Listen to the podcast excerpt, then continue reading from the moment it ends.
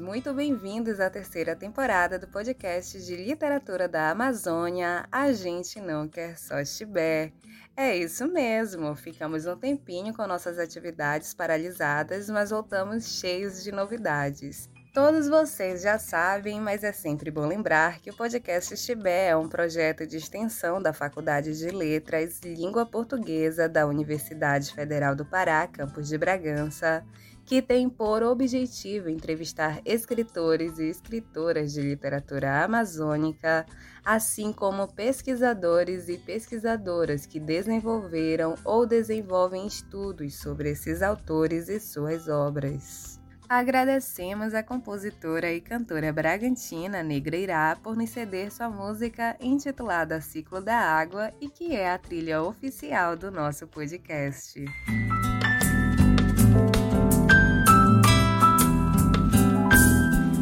Água feito chuva, cada gota vai molhar. Vento que carrega, faz histórias começar. Sol aquece a terra, radiação.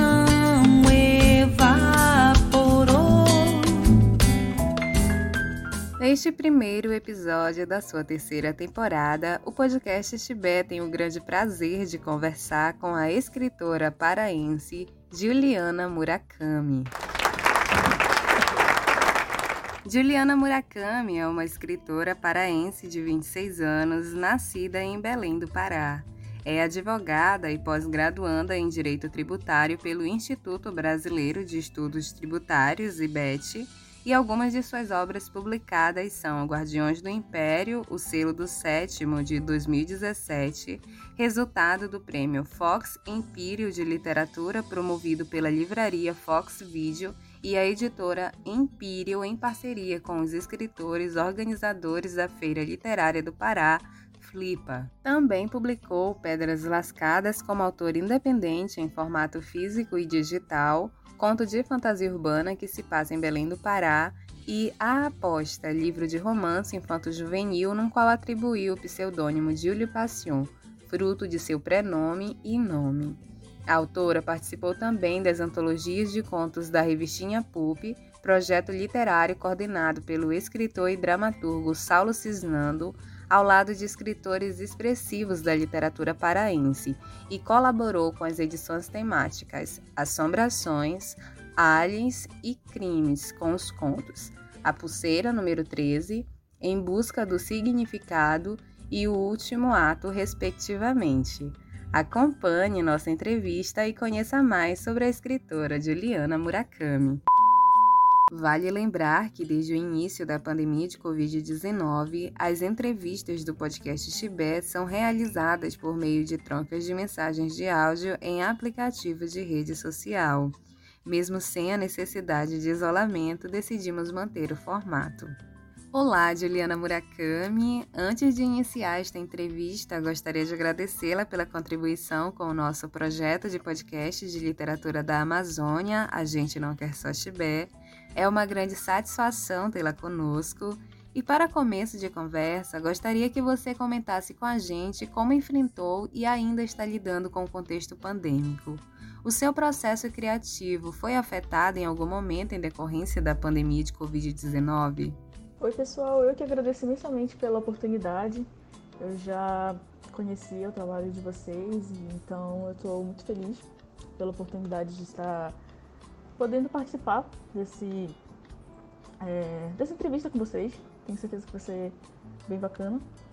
Sobre a questão do contexto pandêmico, eu ainda lido de uma forma bastante cuidadosa, né? Muito embora os casos tenham diminuído, Eu procuro tomar as mesmas precauções de sempre, utilizar máscara, álcool em gel. Eu acho que excesso de cuidado nunca fez mal, né?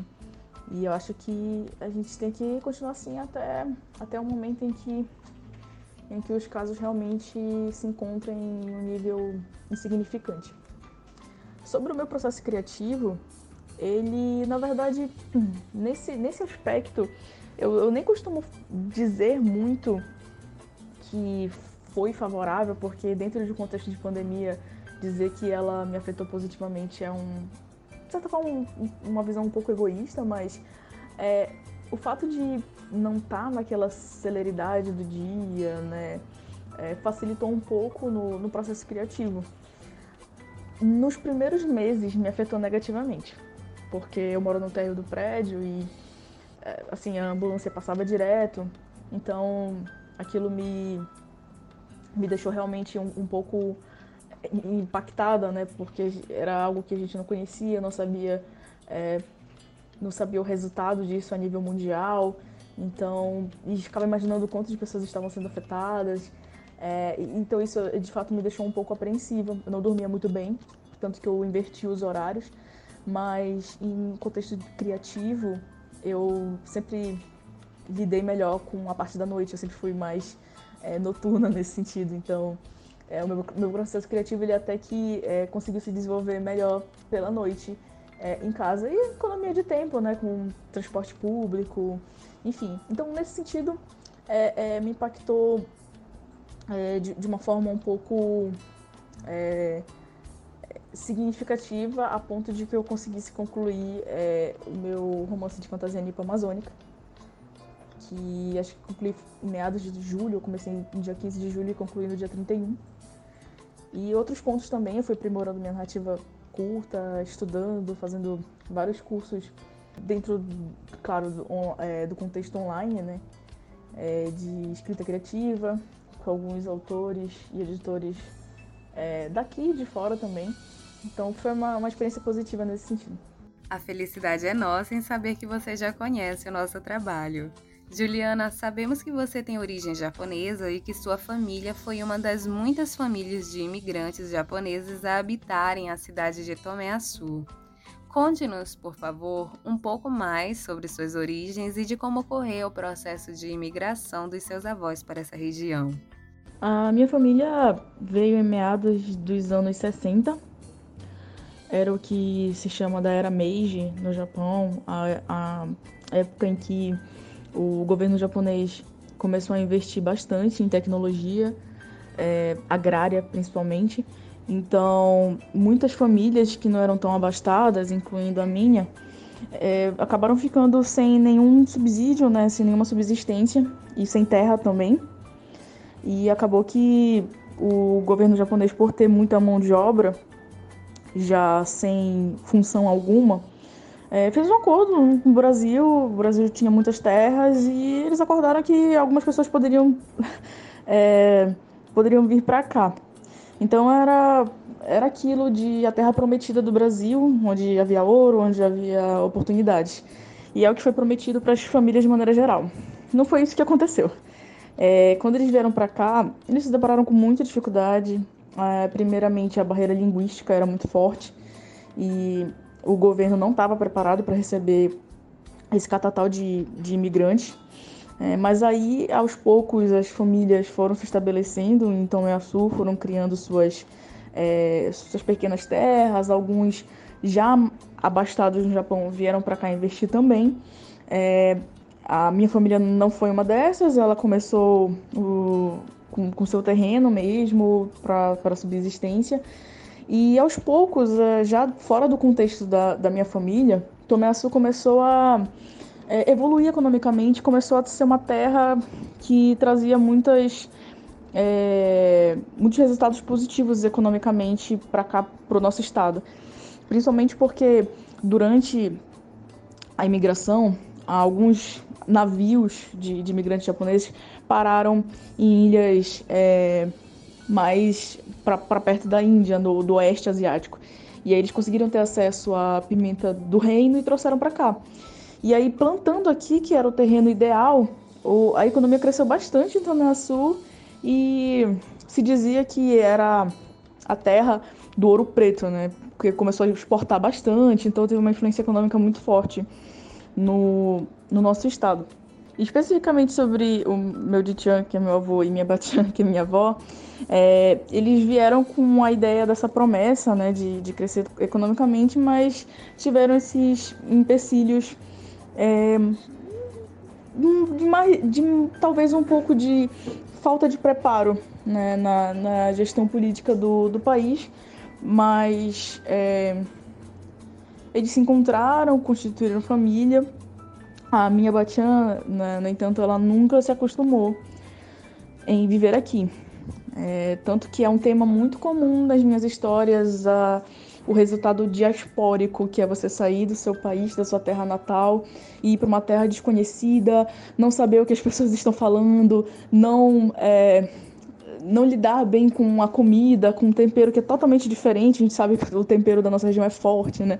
Lá no Japão tem temperos mais suaves. Então, muita coisa foi engolfando a minha Batian, né? E o próprio patriarcalismo japonês tem influência sobre essa pressão toda que ela sofria. Ela, por exemplo, não casou por vontade própria, foi um casamento por conveniência que era muito comum naquela época ainda. No Japão, então tudo isso levou a minha Batian a querer voltar pro Nihon, e aí ela voltou já quando ela tinha tido os filhos dela, os meus tios e a minha mãe, e ela retomou pro Japão para trabalhar como operária, porque o Japão já tinha desenvolvido indústrias e fábricas suficientes para receber os imigrantes que eles enxotaram anos antes. Então, ela acabou levando mais da metade da família. Os filhos foram com ela, à exceção da minha mãe. Minha mãe foi a única filha que ficou. Então, basicamente essa é uma parte da história do meu Dichan e da minha Batian em Tomé-Açu. Que interessante a história da sua família. Quantos desafios enfrentados diante de uma cultura tão diferente. Apesar de ser uma escritora considerada muito jovem, Giuliana, você já tem vários textos e obras publicadas. Compartilhe conosco, por favor, em que momento você se percebeu escritora? Eu não tenho um momento específico, mas o que eu posso dizer é que eu sempre gostei muito de contar histórias. Eu sempre fui apaixonada por narrativa, de maneira geral. Então, às vezes, quando meu pai ou alguma tia minha me contava uma história de contos de fada, qualquer outra inventada, eu lembro, e as pessoas também me falam, de interromper a narrativa e contar a minha própria versão. Então, sempre gostei muito de contar e inventar histórias. Da feita que eu comecei a ler, com influência da própria biblioteca da escola onde eu estudava, Centro Social Auxílio, eu comecei a perceber que eu poderia colocar em palavras escritas as minhas ideias e as narrativas que eu tanto amava. Então, acho que me aperceber escritora, formalmente falando, de colocar as palavras no papel, deve ter sido lá pelos 8, 9 anos. Em 9 anos eu comecei a publicar também fanfics do universo de Harry Potter, nos sites mesmo de fãs. Então, acho que foi bem nessa época, de fato, assim, mas eu sempre gostei muito de narrar e contar histórias, com certeza. Agora escrever, de fato, foi a partir dos 9, 10 anos. Você citou as fanfics, que é um gênero bastante difundido no meio digital, e durante nossas pesquisas encontramos também um blog, Tumblr, seu, no qual você publicava vários textos de sua autoria. O que você pretendia ao publicar seus textos nessa plataforma digital? Eu acho que é uma tendência no mercado global.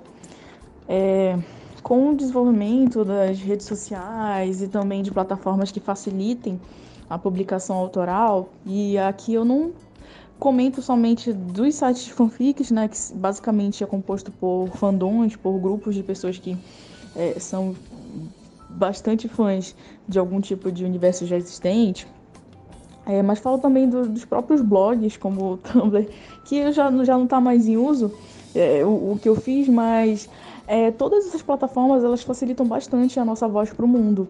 E a Amazon, que é a grande expansora do mercado editorial literário digital, ela trouxe maiores possibilidades de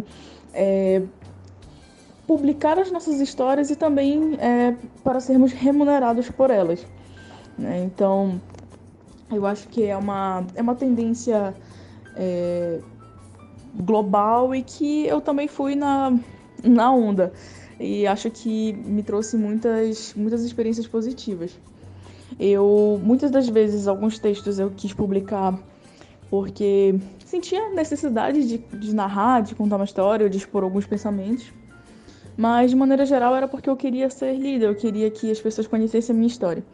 E, diante da dificuldade de conseguir acesso ao mercado tradicional, que ia ser publicado por editoras, sem que a gente retire do bolso algum valor, né, nós enquanto autores, as plataformas gratuitas digitais foram a grande catapulta para que eu conseguisse divulgar essas histórias e conseguisse contar essas histórias, né, e é algo que é uma tendência não só minha, né? Acho que muitos autores, inclusive, fazem isso. Tem um autor aqui da nossa região, Andrei Simões, que fazia isso desde 1980. Então, é algo que facilita bastante a nossa vida enquanto autores nacionais. Sabemos que, além do fazer literário, você também é apaixonada pela advocacia. Comente, por favor, como você consegue dedicar seu tempo a duas paixões que exigem tanta dedicação e disciplina? Sem sombra de dúvidas, é um desafio rotineiro.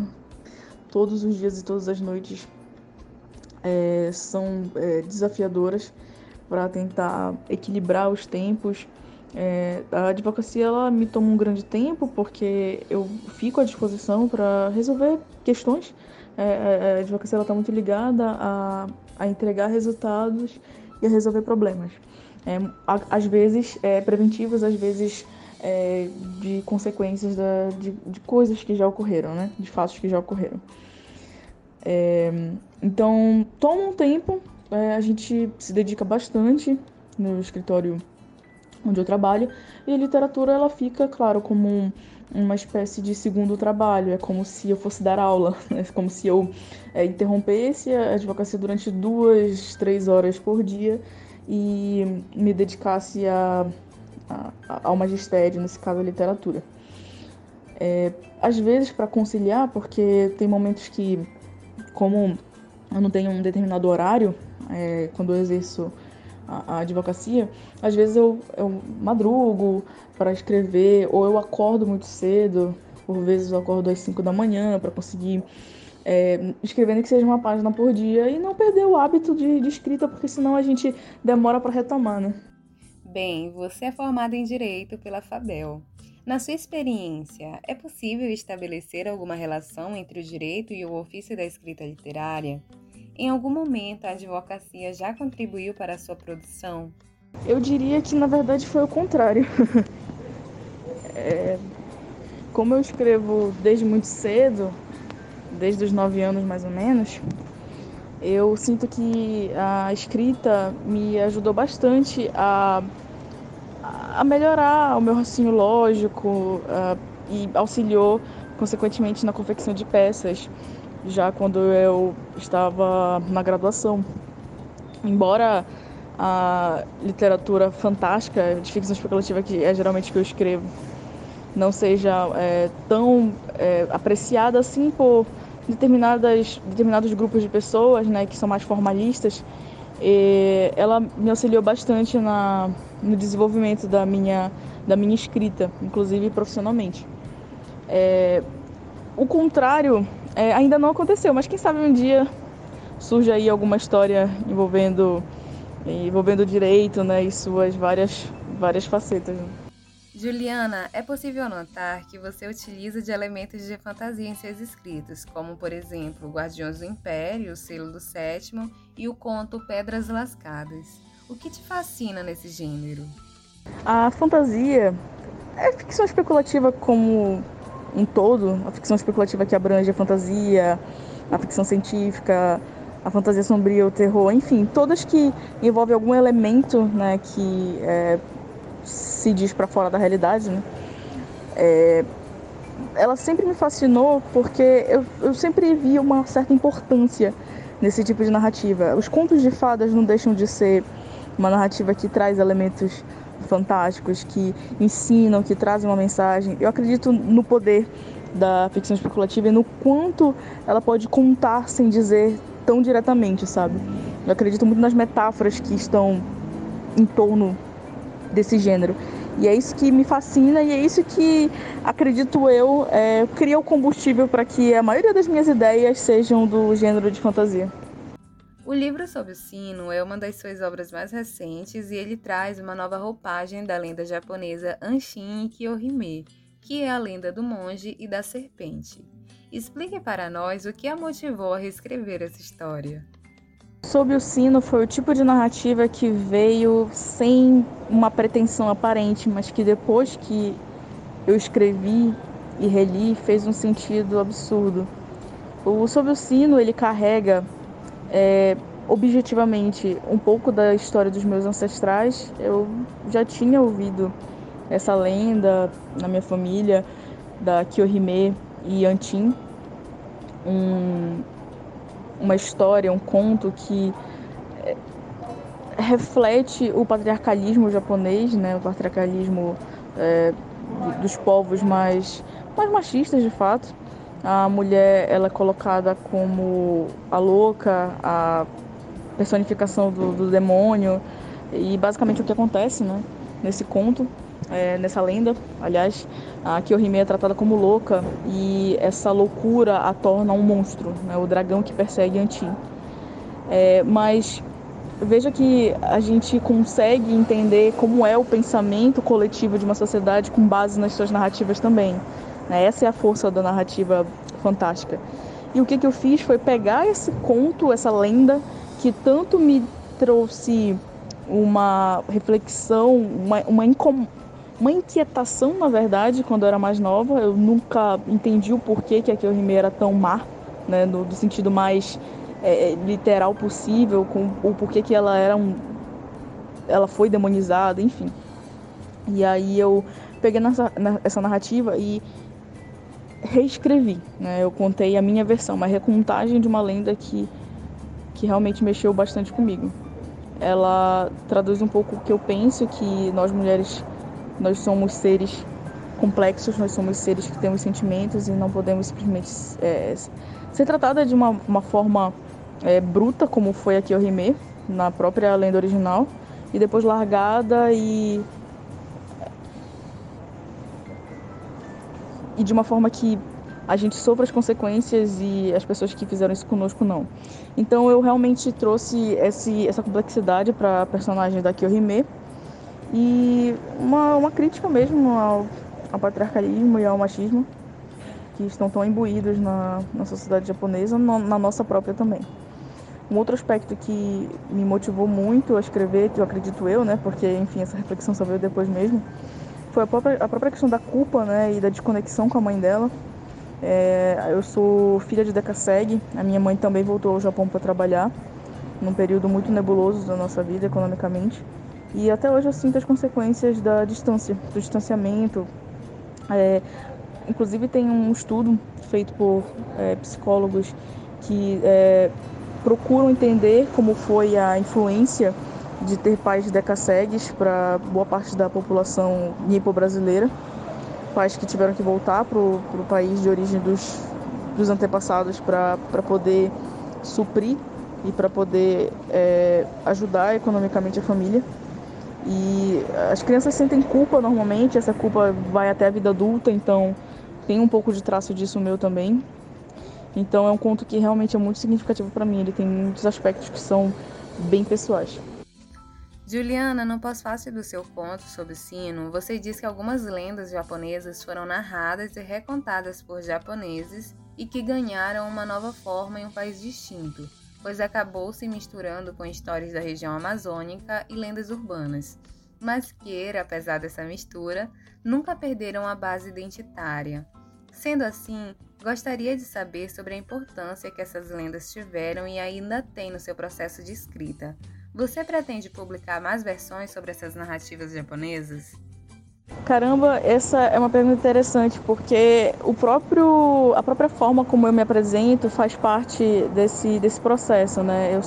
Eu digo que eu sou uma autora nipo-amazônica, porque eu represento a dualidade de duas das maiores influências para minha escrita, que é o lugar onde eu cresci, onde eu nasci, cresci e estou vivendo, que é a Amazônia, que é o nosso clima, que é a nossa ambientação, os nossos hábitos, a nossa culinária, as nossas danças. E, ao mesmo tempo, eu também tenho uma conexão muito forte com a cultura japonesa, com a cultura dos meus avós. Tanto é que é engraçado como isso reflete na comida.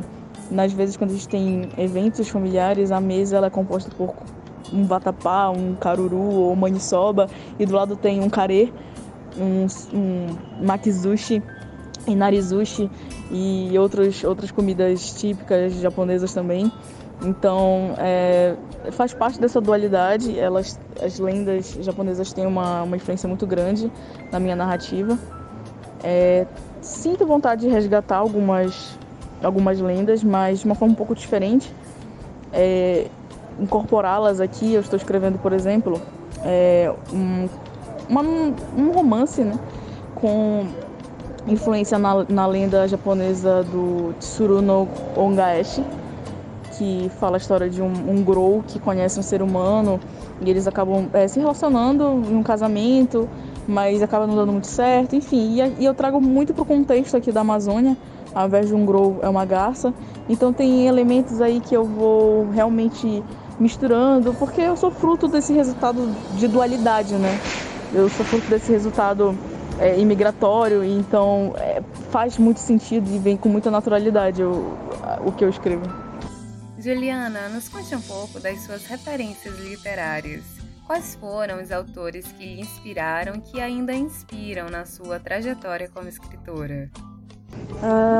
As minhas referências literárias, elas costumam até mudar conforme o meu próprio momento, sabe, de escrita. Então, teve uma época que eu estava escrevendo muitos contos e eu tinha muita influência do Machado de Assis, que é o meu autor brasileiro favorito.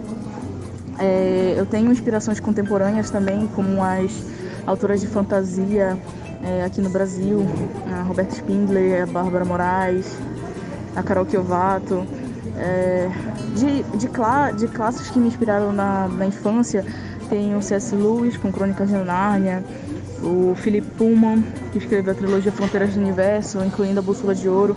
Então, esses basicamente são os autores nos quais eu me inspiro, mas as minhas inspirações vêm conforme aquilo que eu preciso escrever, né? Então, elas variam de autores, de momentos, de gêneros literários e incluem até lendas que eu escuto ou até mesmo, sei lá, um vizinho meu senta e conversa comigo e eu me inspiro na história dele. Então, são referências e inspirações que variam bastante conforme o meu momento de escritora.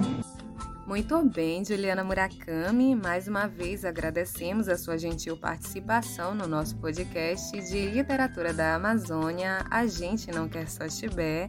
Ficamos honrados com a sua contribuição e, para finalizar o nosso bate-papo, gostaria que você nos falasse sobre seus projetos literários atuais e sinta-se à vontade para divulgar suas redes sociais e, claro, o seu trabalho. Atualmente eu estou com alguns contos publicados em revistas literárias de ficção especulativa. Tem o Orvalho Flamejante, que foi publicado na primeira edição da revista Supra Suma, pela editora Suma, com o tema Primeira Vez, e trata sobre imigração japonesa em Tomé-Açu, com elementos de fantasia, claro. Eu tenho também o da Midas, revista, que se chama Os Mães Ferianos. Os Mães Ferianos foram criaturinhas de árvores de mangueira que eu criei, que traduzem essa dualidade também de pertencer a um lugar com origens de fora. Tem também um conto que foi traduzido para o inglês e está sendo publicado pela Amazon estadunidense, que saiu pela Eita Magazine, que também é uma revista de ficção especulativa brasileira que visa traduzir contos de autores brasileiros para publicar em inglês e dar maior oportunidade para a gente de sermos lidos fora também. E publiquei uma novela steampunk pela Novelera, que trabalha com formato de folhetim, e que o e-book vai sair logo logo. As minhas redes sociais são no Twitter, @murakami_ju, no Instagram é @juyukari_murakami, e vocês fiquem à vontade para entrar em contato comigo. Eu gosto muito de conversar com os meus leitores, e eu gostaria de agradecer mais uma vez ao projeto pelo convite. Vocês realmente são incríveis, e eu espero que o trabalho de vocês continue aí vigendo por muitos anos.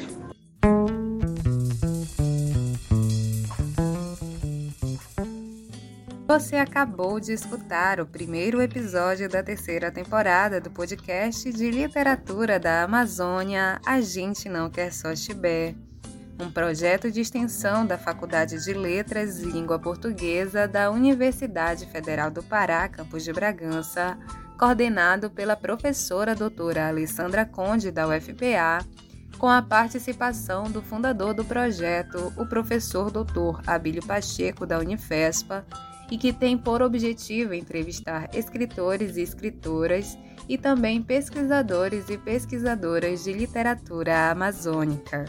Agradecemos à escritora Giuliana Murakami por nos conceder esta entrevista, à compositora e cantora bragantina Negreirá por nos ceder sua música Ciclo da Água, a trilha sonora oficial do nosso podcast, e agradecemos às nossas bolsistas do projeto, Nadiane Simões e Thaisa Freitas, por auxiliarem na pesquisa sobre a nossa entrevistada. Neste episódio, nosso podcast se despede da nossa querida companheira Thaisa Freitas, a quem deixamos nossos agradecimentos sinceros por esse período de colaboração e de um trabalho primoroso, mas, sem tempo para tristezas, nossa equipe também se alegra em receber 2 novos bolsistas para auxiliar em nossas pesquisas. Sejam bem-vindos, Carla Gomes e Tedson Souza, é um grande prazer recebê-los. Ouça o podcast Chibé. Ele pode ser escutado nas plataformas de música Spotify, Google Podcast, Castbox e no YouTube. Curta e se inscreva no nosso canal. Obrigada a todos e a todas que nos acompanharam ao longo deste episódio. Eu sou a Libna Gama e nós já temos um encontro marcado para a próxima edição do podcast Chibé. Até lá!